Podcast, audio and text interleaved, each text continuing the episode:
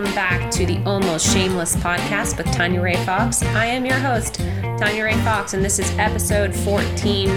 This has been quite a couple of weeks. It's been two weeks since the last episode. Last week was election week. Obviously, dr- that dragged on from Tuesday until Saturday. It is still technically going on. And so the world, in a lot of ways, feels different since we talked two weeks ago. I think everybody knows where I stand politically in this particular election. So it's been a good week for me. I feel like there's been some massive weight lifted off of my shoulders. And I am really pleased with having just a few days of feeling genuine hope and optimism. And there's been very little of that in 2020. So that's been really nice. I'm sure you can hear it in my voice. You know, it's just, it's hard to replicate the this sound of legitimate optimism and so now you're hearing it it's also been a sad week. A few days ago, we lost Alex Trebek, who has always played an incredibly big part of in my life. I've been a Jeopardy fan since I was a kid. My grandmother loved Jeopardy. My mom loved Jeopardy. Chris and I DVR Jeopardy so that we have a bunch of episodes to watch and we watch them on weeknights and on nights where we're like hanging out and on weekends we just throw one on. We really do have like a very special relationship to the show and if you have a special relationship to Jeopardy, then you have a special relationship to Alex Trebek. He sort of felt like a grandfather figure to many of us because he's been around since we were born. You know, I don't, there was never a time in my life where Alex Trebek wasn't hosting Jeopardy. And it's a massive loss, especially now. You know, it just, uh, it's been a really crazy year, and losing somebody who felt like a sense of steadiness and a constant in your life, even though they're not somebody that you know personally, can be super jarring. It's always weird when celebrities that you have these relationships to die because you know it, you feel this genuine sense of grief for someone you never met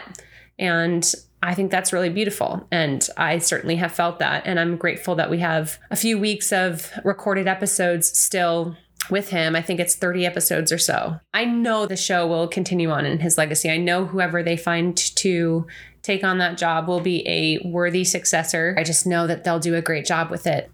We also found out today that we lost Celtics legend Tommy Heinsohn who I did actually have a personal relationship with. I did work with him for years at NBC Sports Boston.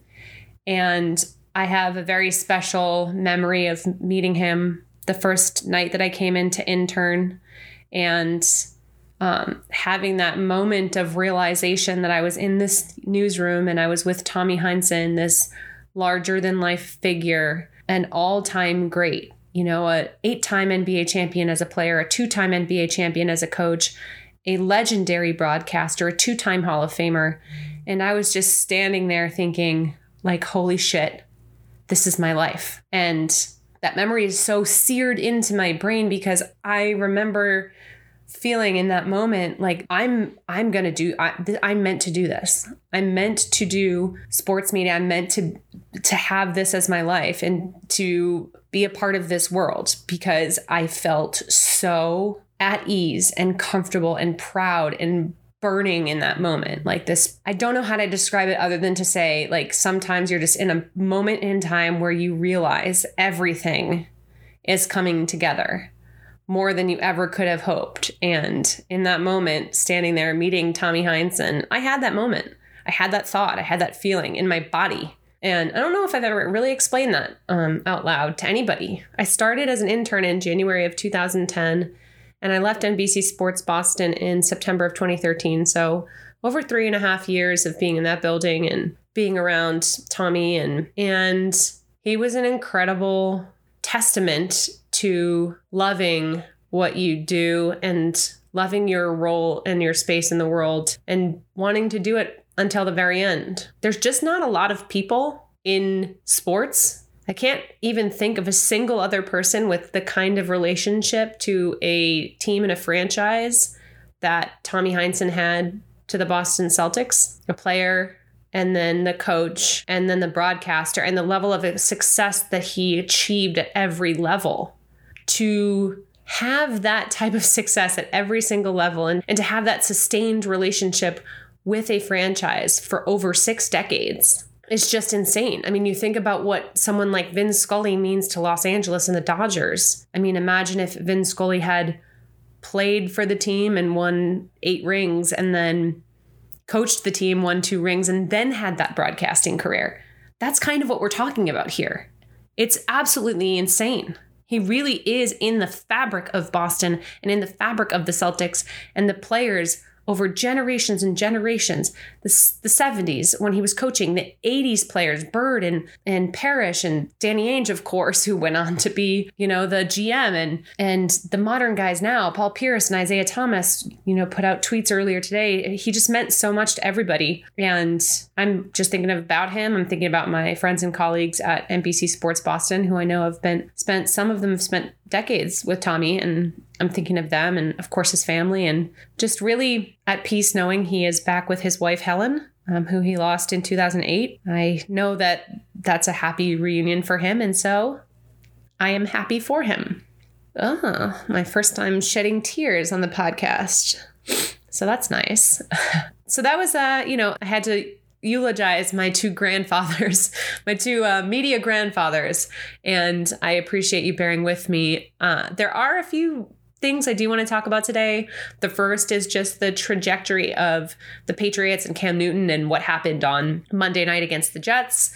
Obviously, I want to talk about what's going on with Tom Brady and the Buccaneers and how that relates to what's going on in New England and some of the reaction to those situations and how it's playing out in social media and in the media at large. I think that we have to have a conversation about nuance in media and the lack thereof in a lot of ways. I also want to talk about the decision making of uh, leagues in light of coronavirus, and you know the NBA is trying to restart uh, their 72 game season on December 22nd. That has been settled on between the NBA and the NBAPA, and just like sort of where everyone stands and the confusing rhetoric that's coming out of each league, I think that there's a bit of a double standard when it comes to these leagues and their relationships to fans during the pandemic. That's really been bothering me. So I want to touch on that. And I have a rant this week. I'm going to make it short and sweet and won't be too long, but looking forward to venting and getting a few things about my life on Twitter lately off my chest. Okay, here we go. Hot stuff coming up. It finally happened, guys. Cam Newton had an incredible night on a week when Tom Brady totally sucked. And so, of course, it was a little nice for us as Patriots fans, right? It's a little nice, not necessarily when Brady sucks, but that Cam Newton didn't also suck. And in fact, had a really, really great game against the Jets on Monday night. He was really accurate. He hit a lot of his passes. His chemistry with Jakobi Meyers is coming along swimmingly especially with Edelman and N'Keal Harry both out right now. He's had to really rely on him, and that's worked out. Jakobi Meyers had over about 160 something receiving yards.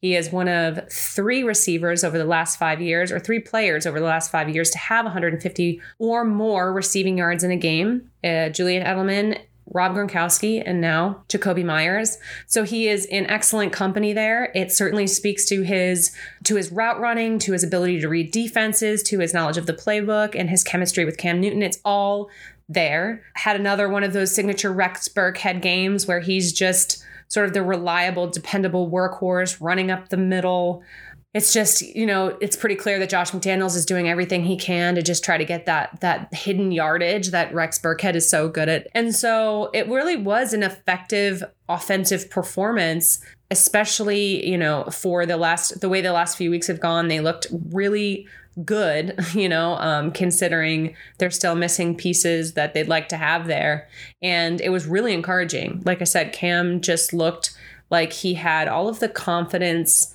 that we have come to expect from him, and he was able to li- deliver that on the field. He re- rushed for two touchdowns. He's now set a record for rushing touchdowns through the first seven games of the season. He has eight. And obviously, that's come at the expense of the passing game, but that's what we expect from Cam Newton. We expect him to be dangerous with his legs in the red zone. I told you guys that um, at the beginning of the season, you know, uh, that that was something we could expect from him and that it made him really dangerous, and it has. Um, what we didn't expect was that the Patriots defense would be carved up for three quarters by Joe Flacco and Breshad Perriman. It was a really perplexing performance. Definitely the weaknesses at linebacker and up front, you know, they've definitely shown through. You know, normally those those weaknesses are hidden a bit by the fact that the secondary is so good. They've got these lockdown cornerbacks and these big, you know, good physical safeties. And so, you know, this vaunted secondary that the Patriots have had for years really allows the linebackers and defensive line to work with a shorter field and gives them some chances to cover up deficiencies. But that was exposed yesterday by Joe Flacco. Who'd have thought? You know, I spoke with Chris, my fiance, after the game, and we were talking about it. And it was just one of those games where it's like, you just know the Patriots should have done more there. There was no excuse for the way that Joe Flacco was able to pass on them. And and Frank Gore, uh, I think they were maybe underprepared for as well, especially since their uh, run defense isn't the greatest. But generally, it just seems like they were not prepared to p- play Joe Flacco. And yes, the Jets suck, but the Jets have been mostly sucking with Sam Darnold. And what people don't understand is that when you're playing a division rival and they suck with one quarterback, they suck a little differently with a different quarterback. And Joe Flacco has always played the Patriots really well. He is not afraid of them. He is playing to keep his career. You know, he's a backup right now to a 30 year quarterback. This is a former Super Bowl MVP, and he's playing for his career. He knows he wants to stay on an NFL roster in the years to come. He wants to keep getting those paychecks. He wants to keep being a part of the league. And in order to do that, he needs to he needs to do the best that he can with the opportunities that are given to him. So, you know, I don't personally believe in tanking in the NFL. I think that GMs and owners and, you know, personnel guys can behind the scenes can decide that they would prefer to have a shitty season so they can reset. And so they may decide not to go out and get the pieces that they need to improve their team. They may sell off a couple players. They may make it clear that they're rebuilding, but that's very different than intentionally losing games. And last night, it was unbelievable how many people thought that the Jets were trying to lose that game, while Joe Flacco was very clearly not. You know, you can't ask a player who's playing for their career to tank, and he was not. So, you know, he was playing for a lot more than just to try to get one win on the season. It, listen, he's he has no investment in the Jets losing that game and tanking. Why? So they can go draft another QB that's not him. He doesn't care. That's he, so say what you will, but he had a lot to play for, and he and he put out um, a classic Joe Flacco performance, which is to say he was passing really well and kind of um, taking advantage of the Patriots Patriots bad day in the secondary for three quarters, and then just totally started to fall apart. And, you know, I said in the middle of the game, like, he's going to throw another one of those deep balls and one of those 45 yard passes down the field. He's going to push it too far and he's going to get picked off. It's what he always does. And, uh, JC Jackson, who had had a pretty difficult game up until that point, was able to pick him off and it kind of swung momentum back toward the Patriots. Eventually, they were able to get a couple three and outs, timely three and outs in the fourth quarter. They dominated possession. And in the end, the great Nick Folk stepped up, just like we all thought, just like we all figured. Nick Folk hitting a 51 yard field goal to win the game. It was one of the best, you know, game winning kicks the Patriots have ever had. I mean, it had been since the Vinatieri days that they'd even come close. It's one of the longest uh, game winning field goals that anyone's ever kicked for the Patriots. So it was pretty epic. And considering how badly the Patriots defense played, it's a miracle they won the game because normally that's how they're really staying in it. And instead, the offense did their part and really did their job. And that was like so encouraging to see as they get pieces back, as they get Edelman and N'Keal Harry and Sony Michel back, if people can stay healthy, if if the offensive line can start to uh, stay healthy, it's a great unit. So it's, you know, you start to have these little glimpses of something that could work.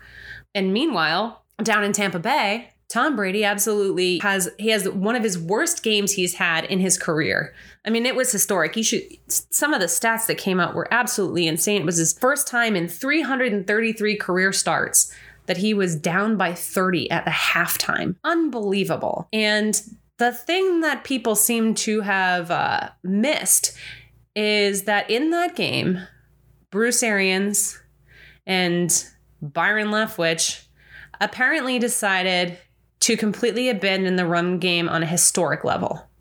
And when I say historic, I am not being hyperbolic. They abandoned the run game entirely. They rushed five times the whole game. Five. They set a record. Two years ago, the Vikings played in a game, they only rushed six times.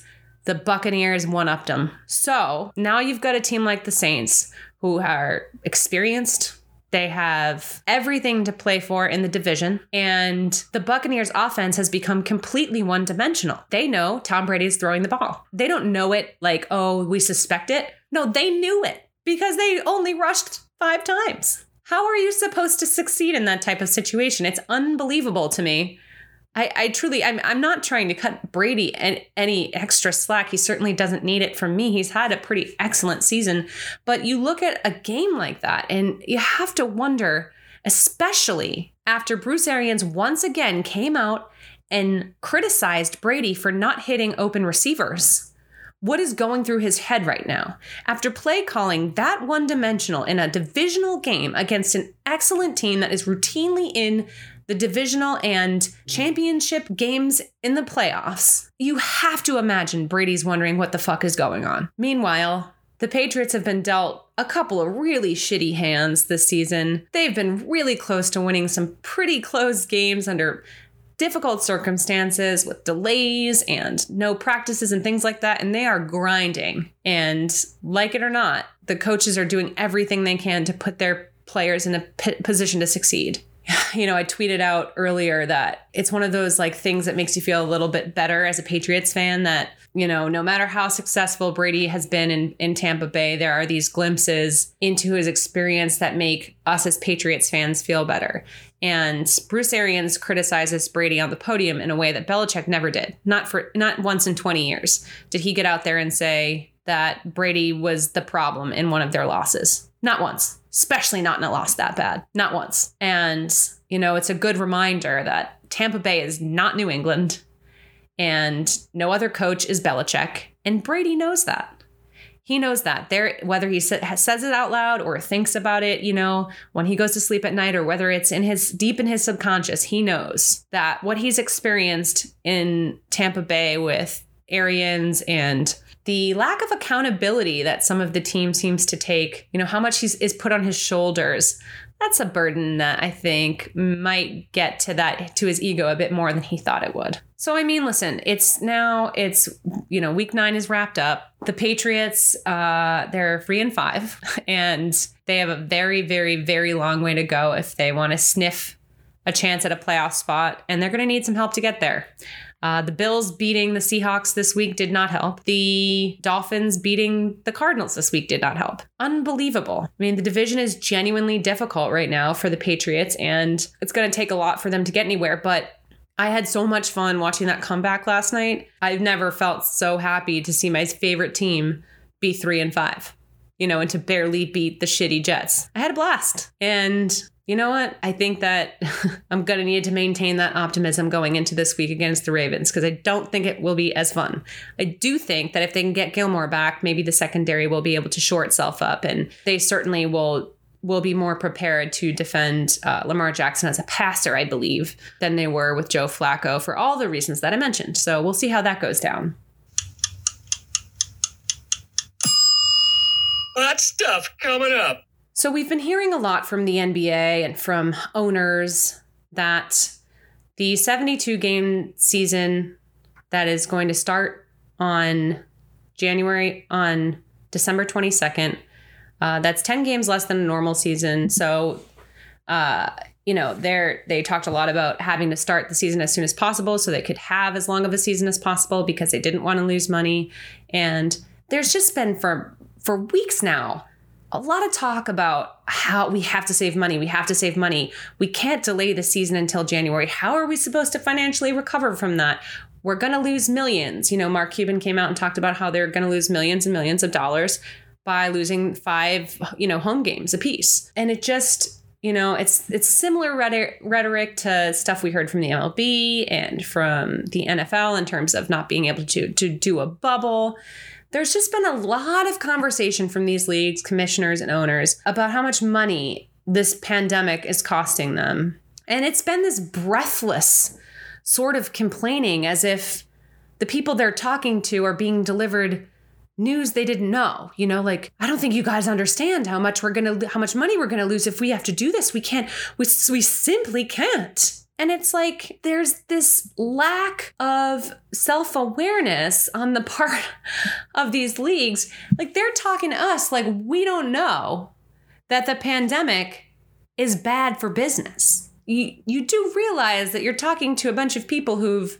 lost jobs, industries that are falling apart, people who've lost family members, people who are looking at being evicted because of this pandemic, all because of COVID 19. And you're going to sit here and tell me that like you're losing millions and act like it's news? Like of course you're losing millions. Yeah. You know they deliver it as if it's like like they keep saying it over and over. Like it's a given. You don't have to talk there's nobody in this country outside of Jeff Bezos who's not losing money. The economy's in a in shambles. I'm just kind of sick of hearing about it. Figure it out just like the rest of us are. You're billion dollar corporations. Figure it out. Like, why are you delivering this news? Like, it's, we all have to sit back and be like, well, we need to understand they're losing millions. The longer this goes on, they're losing millions. We got you. Do what you need to do. We'll do what we need to do. And when you have sports, we'll watch them. How about that? Just stop telling me how much money you're losing. I don't, I, I don't know how much more I can hear about it, honestly. Shall we? There is a weird phenomenon that happens on my Twitter. And I don't mean to be annoying by talking about Twitter followers and following and things like that, but hear me out. I promise it's not annoying. I will just like anybody else with, you know, who's on Twitter all day and trying to build, you know, a following. I will tweet certain things that get me a bunch of new followers and I will tweet certain things that lose me a lot of followers. Generally, the rule is if I tweet something funny and cool about sports, I gain a bunch of followers because it's retweeted by someone who has a ton. And then if I tweet something political or politically adjacent or sports political, a bunch of my followers who apparently didn't know I had that specific belief set unfollow me. Now, here's the thing I rarely unfollow people because I'm pretty picky about who I follow to begin with. So if I'm going to follow someone, I generally give them the benefit of the doubt that I'm not going to agree with everything they say, but that I feel like they've put out enough content over time that I find them interesting and want to keep track of what they're saying. I don't know what people think when they go to my page, but just picture this. My banner on my Twitter is a photo of a Black Lives Matter protest for Breonna Taylor. It says Black Lives Matter, and it says justice for Breonna Taylor right on my bio. Like right it, it's a picture on the banner of my Twitter. So right there, you know that I'm not only a person with a specific type of social values, but I'm the type of person who will put it front row on my Twitter. Okay.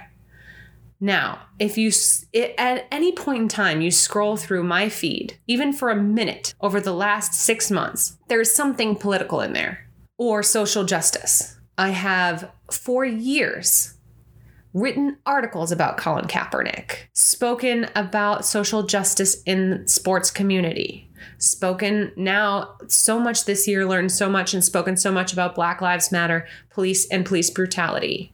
I have openly shown disdain for the Trump administration. All of these things can be easily deduced. So when I tweet something like I have over the last couple days about excitement about the election or how I'm still, you know, offended about the blackballing of Colin Kaepernick or anything like that, I will lose scores of followers. I have lost about 80 followers in the last week I gained a bunch and then I lose a bunch, and this is kind of how it goes. But all of those people generally are gone after I tweet something in regards to politics. There's the part, the rant part. Why the fuck were you following me in the first place if these benign tweets are so offensive to you that you come to my page to unfollow me? How did you have to you have to go to my page to follow me. How did you miss the Black Lives Matter? What what are you doing? Did you like I don't understand what people are thinking. It's like I don't care that you're unfollowing me. I just am so confused as to how you followed me in the first place. How, if you like a tweet and you go to my page and the first thing you see is that and you know that's something that offends you, why did you hit the button? It is just a waste of your time and mine. Honestly, I'm so fucking tired of it. Just numbers falling off because I tweet like, great day to like Kamala Harris. It's not like I'm tweeting like these long rants about Biden or Trump or anyone else. I'm tweeting like just generally liberal democratic stuff. Get a life. Be more picky with who you follow. Do your research, curate your timelines. You know, if you don't want to hear my liberal stuff or you don't want to hear about whatever, fine. Just do your research so you're not wasting our time and so that I can start to develop some sort of consistent following. It's just so crazy. Easily offended is fine. Like, whatever. If you're easily offended, whatever. But if you're that easily offended, I don't understand how you were following me in the first place. I truly, truly, truly, truly don't. It's like people have like, they're having a good day, they're in a good mood, they follow me, and then the next day they're like, ah, no, fuck this, I can't do it. And it's just like, oh my God. I'm so tired of people not being able to hear a single thing that they disagree with without being triggered. It's not even like I'm talking to you you don't even want to read something you disagree with. It makes you so uncomfortable that you have to unfollow me so that you don't have to read something you disagree with. So now that I got that off my chest, uh, you know, I I know you guys you appreciate this about me. I, I can be a little bit of a brat about my social media. It's who I am. I have to own it. I try to rein it in from time to time, but you know, this is my podcast. I use it to vent today was the day. Uh, thank you so much for coming and listening and and sharing in my little journey over the last couple of weeks. And I know that we are all in vulnerable emotional states, regardless of our political beliefs or our social situations. Um, it's a lot for everybody. And just remember, I'm not ever trying to diminish other people's experiences when I bring this stuff up. Over the next, you know, month or so, watch some uh, watch some Jeopardy Watch some Alex Trebek appreciate the final moments of a genuine legend, a person who uh, affected the hearts and minds and brains of generations of Americans. And just remember, life is short. We have to do the best we can while we're here. We have to show each other love and empathy and respect. And we have to listen, especially to people who are telling us that they are hurting and that they are scared. And even when it's hard, and even when we're hearing things we don't want to hear, we have to acknowledge that oppression and racism and sexism and xenophobia are rooted into our history as Americans. They aren't going anywhere. We have to understand that. We have to come to grips with it and we have to work to be better. We have to stop ignoring the signs decade after decade after decade that this is a problem with us at the core of who we are in this country and that we are also a country uniquely poised to fix it and change ourselves for the better. All right. Thank you guys once again for coming and hanging with me and listening to me. Welcome back, Alex Cora. We are happy to have you. I'll see you next week. Bye.